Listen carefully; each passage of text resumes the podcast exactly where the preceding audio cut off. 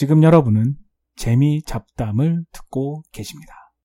오늘이 2017년 6월 29일, 정확히 10년 전 2007년 6월 29일, 아이폰이 발매됐어요. 아이폰이 발매될 때가 기억나네요. 그래서 그때 당시 분위기를 알려드릴게요. 아이폰이 스티브 잡스에 의해서 소개된 거는 2007년 1월 9일 맥월드에서 스티브 잡스가 One More Thing 하면서 사람들이 모두 기대했던 아이폰을 공개를 했죠. 그때 당시도 소문이 무성했어요.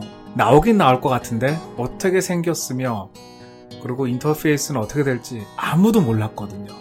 정말 극비였어요. 근데 딱 보여줬는데 아 사람들이 정말 놀랐죠. 그리고 특히 손가락으로 모든 걸 작동한다. 아직도 기억이 나요. 스티브 잡스가 그때 당시에는 여러분도 기억하실 거예요. 팜 파일럿 그리고 제가 그때 가지고 있었던 HPA에서 나왔던 뭐 조나다 그런 거는 스타일러스로 이렇게 화면을 꾹꾹 눌러가면서 이렇게 했던 건데 그럼 스타일러스 잊어버리기도 하고 막 잘 안 되고 불편했어요. 쓰려면 이렇게 다시 꺼내서 이렇게 써야 되고 내 스티브 잡스가 그걸 진짜 싫어했었죠. 그래서 여러분에게 가장 좋은 스타일러스 손가락이다. 그러면서 손가락으로 쓰는 아이폰을 딱 발표를 한 거예요. 그 1월 달에 소개를 하고 지금 같으면 이렇게 소개를 하면 발매를 안 하더라도 이렇게 전시를 하면서 뭐 기자들이 이렇게 작동을 할 수도 있고 그랬잖아요. 근데 그때는 안 그랬어요. 그때는 발표를 하고 보여는 줬는데 그 유리 상자 안에 있었어요. 그 사람들이 사진만 찍고 만져보지도 못했죠. 유리 상자 안에서 이렇게 돌아가기만 하는. 그리고 발매는 6월 달에 한다. 그러니까 사람들이 정말 궁금했죠. 그 심지어 그때 소문은 지저스 폰이었어요. 예수의 전화기죠. 예수 폰. 예수님이 재림하는 것을 기다리는 것처럼 사람들이 발매될 때까지만 막 기다렸어요. 6월 29일 날 판다 그랬을 때 사람들이 막 그 가게 앞에 줄 서 있고 막 장난 아니었죠. 저도 그날 애플 스토어에 가서 아이폰을 만져봤어요. 근데 사람들처럼 가서 줄 선 게 아니고 퇴근하고 동네에 있는 애플 스토어에 밥 먹고 아 오늘 가까 마까 하다가 너무 궁금한 거예요. 근데 뭐 밥 먹고 뭐 그러고 막 사람들 많을 것 같아가지고 아 갈까 말까 하다가 아 그래서 가보자 궁금한데 그래서 갔더니 우리 동네에 있던 데는 그렇게 약 간 그때 시카고였는데 시카고 외곽이었는데 그렇게 막, 막 다운타운처럼 유명한 데가 아니었어요. 딱 가보니까 사람이 없는 거예요. 줄도 안 서 있고 심지어 가보니까 물건도 있대요. 그때 당시 막 가게마다 한 시간 만에 매진되고 그랬는데 거기는 물건도 남아있고 물론 그때 사진 않았지만 물건도 남아있고 이렇게 터, 이렇게 만져봤는데 아 정말 충격적이었죠. 그 유리에다가 손으로 만져서 작동을 한다. 세상에 없는 물건이었고 그런 생각을 하는 것 자체부터가 정말 지금 생각해도 대단한 것 같아요. 그리고 인터페이스 지금도 쓰고 있는 무려 10년이 지났지만 지금도 쓰고 있는 처음에 밀어서 잠금 해제 그 터치기 때문에 그냥 막 누르면 그냥 원 버튼 눌러서 이렇게 켜주면 안 되잖아요. 그러니까 그거 보세요. 그 세상에 없는 것들을 만들어 내는 그런 노력들이 얼마나 정말 대단하다고 생각하고 아직도 그래서 그걸 쓰고 있잖아요. 지금 대단한 것들이 뭐 밀어서 잠금 해제 그리고 두 손가락으로 줌인, 줌아웃 하는 거.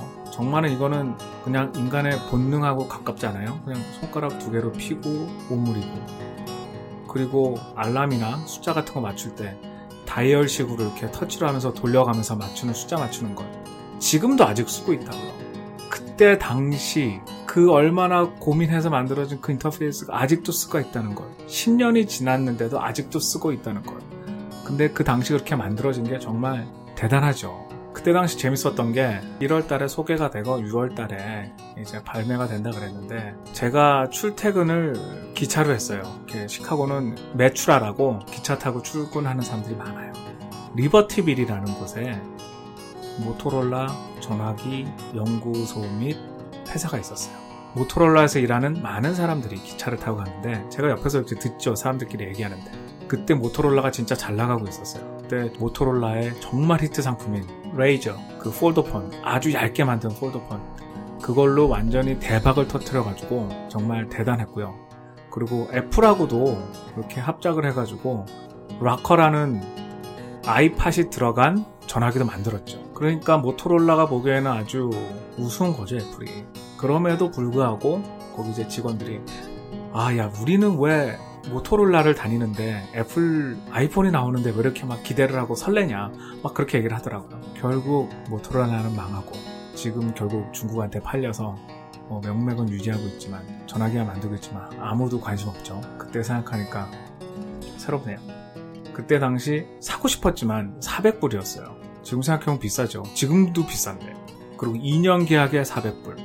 사고 싶지만 비싸기도 하고 그리고 또 뭐 새로 나왔는데 뭐 어떻게 바로 사긴 뭐 하잖아요. 그래서 이렇게 기다리고 있었는데 제 친구가 프로그래머가 있었는데 걔가 아이폰을 샀어요. 우리 집에 놀러 와서 보여주는데 아 끝내주는 거예요. 그리고 여러분은 기억하실지 모르겠지만 처음에 아이폰에는 앱스토어가 없었어요. 지금의 앱스토어가 당연하지만 그때 당시에는 앱스토어가 없고 정말 거기 있는 것만 쓸 수 있는 거였어요. 그런데 그 프로그래머들이 그 아이폰을 제일 브레이크를 해가지고 탈옥을 시키죠. 그래서 그 소프트웨어가 락된 거를 풀어가지고 거기다 임의로 자기들이 앱스토어를 개발해가지고 아 앱스토어를 만들고 그래서 사람들이 다운받고 다운받아서 쓸 수 있겠어요. 그게 지금의 앱스토어예요. 사실은 애플이 앱스토어를 처음 만들었다고 하는데 사실은 거기선 저는 아이디어를 얻었다라고 봐요. 앱스토어에서 사람들이 만든 뭐 수많은 소프트웨어가 있었고 그리고 아이폰 그 배경 화면도 바꿀 수 있고 그런 주제도 바꾸고 팀도 바꿀 수 있고 정말 대단했어요. 그래서 그걸 보면서 침을 질질 흘리다가 결국 그 해 크리스마스에 400불을 주고 샀죠. 그래서 지금도 가지고 있고 지금 한번 되나 안 되나 확인해 보려고 지금 충전하고 있어요. 그래서 딱 케이블을 끼웠더니 지금 충전이 되고 있다는 그 배터리 표시가 딱 나오는 걸 보고 아 옛날 생각도 나고 아직도 작동하는구나. 그리고 이걸 만든 세상에 없던 걸 이걸 만든 스티브 잡스가 대단하고 이것 때문에 사실 세상이 바뀌었죠.